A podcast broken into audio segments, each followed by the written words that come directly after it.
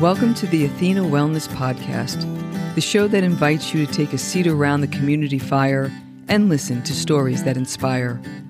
I'm your host, Kathy Robinson, author, coach, and founder of Athena Wellness, a company that's dedicated to supporting you on your journey to live more wholeheartedly. Hello, and welcome to episode 126. Thanks so much for joining me for this shortened Wellness Wednesday episode, a little midweek boost to help keep your warrior vibe high. Today I'm joined once again by Christian de la Huerta, who is the author of Awakening the Soul of Power How to Live Heroically and Set Yourself Free. During this discussion, Christian shares two practices to help awaken your soul of power. And now on to the show. I hope you find these practices helpful. Once again, I'm joined by author Christian de la Huerta. Welcome back, Christian. Delighted to be here, Kathy. Thank you. You have a number of wonderful practices in your book, Awakening the Soul of Power. Can you suggest a practice for our listeners to help them begin to explore their own empowerment? Okay, good, good. Right, so you know, so the, this journey of this transformational journey, this heroic journey, begins with self-awareness. We can't do anything about what we can't see, what we're not aware of. So that's the first step, like becoming aware of why we do the things we do, understanding the patterns, the triggers, that kind of situation. So, so how do we become more self-aware, and and particularly in the area of emotions, right? Which, as as we were talking before, we're so conditioned to believe that it's a bad thing, that emotions are bad, that they're weakness, and we so numb them out. We don't feel them. We run away from them. And I know this from personal experience. If you would have asked me 30 years ago what I was feeling, I couldn't tell you because I, I had no idea what I was feeling. And even being the son of a psychiatrist and, and even going through psychology school, I didn't get any of that from those settings. So what I did to become to increase my emotional intelligence, my EQ, I had a you know this is before iPhone, so I had a, a stopwatch, a timer from Radio Shack, and I had created this grid of emotions. Like I researched emotions, I put them on a grid, and then I put the timeline on the other side. So on the hour, the timer would go off, and so I'd pause whatever I was doing, and I just two minutes. It's all it takes, thirty seconds.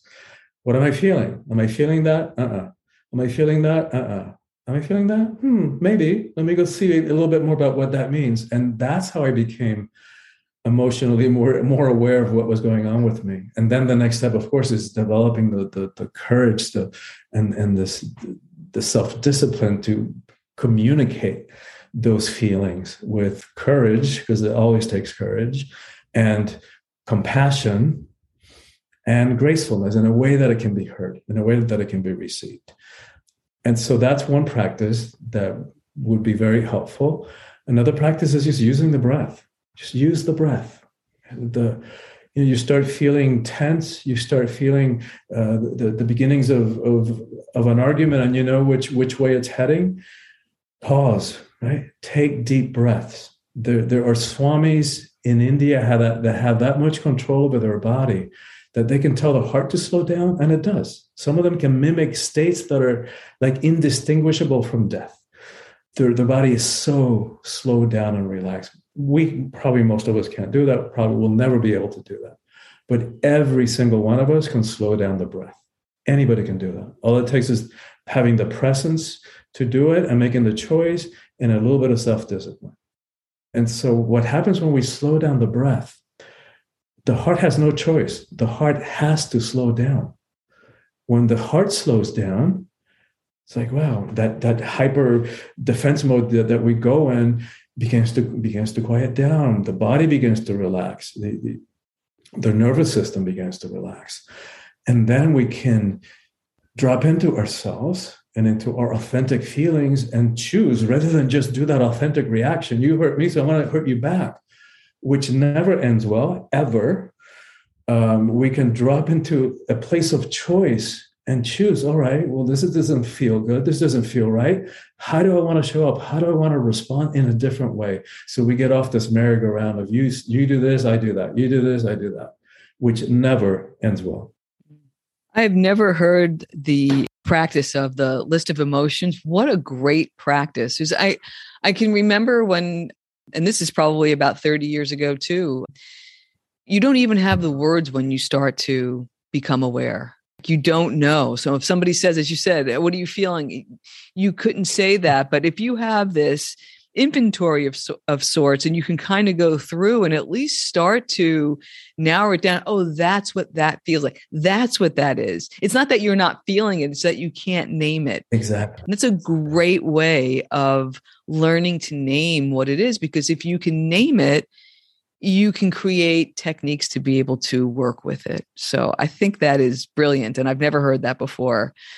And the other thing when you talk about the importance of taking a breath, you know, there's so much that people say, well, you know, you've got to be mindful and you need to breathe and you need to pause. But you gave a really good example of why that's important. That pause connects you to your authentic response. And I think when you said that, what popped into mind is the reason why we don't do that is because that's that vulnerable place. And then it takes you right back to what true power really is, which is being able to sit in that and then making a mindful choice of okay what do i want to do with this? So that those two practices sound incredibly simple of like oh i can name my emotion and i can pause but there's a good reason it links right back to your 13 paths of how we become stronger and more empowered. Beautiful wonderful explanations. Beautiful i love how you wove all that in and, and took it to the next level.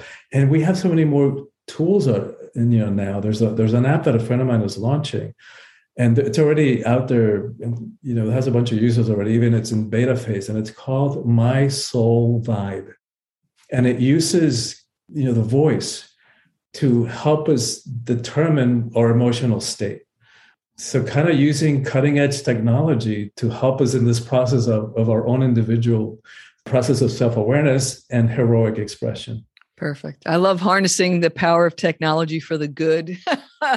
That's that's a balance of power too, right? It's using the technology for, for feminine purposes. That's wonderful. Oh my God, I hadn't even cons- considered it that way. But you're absolutely right. You're using the masculine technology and mathematics and rationality and logic to balance the emotions, which is the watery realm of the feminine. Beautiful. Exactly. Yeah. Wow. We've had breakthroughs here today, Christian. This is absolutely wonderful. Again, I can't thank you enough. I will link up everything uh, in the show notes. And I thank you again so much for your time. It's been incredibly insightful, very helpful. Thank you.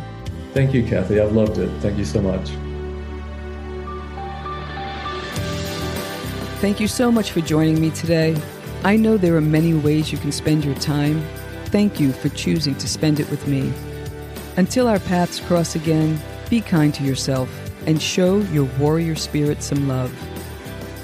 If you know anyone who could benefit from today's episode, please pass it on. And many thanks for supporting the show by subscribing and leaving a review. It means a lot and it helps others find their way to our circle. If you'd like to access the show notes, have a question you'd like addressed on a future episode, or would like a transcript of this episode, visit www.athenawellness.com slash podcast. Until next time, be well.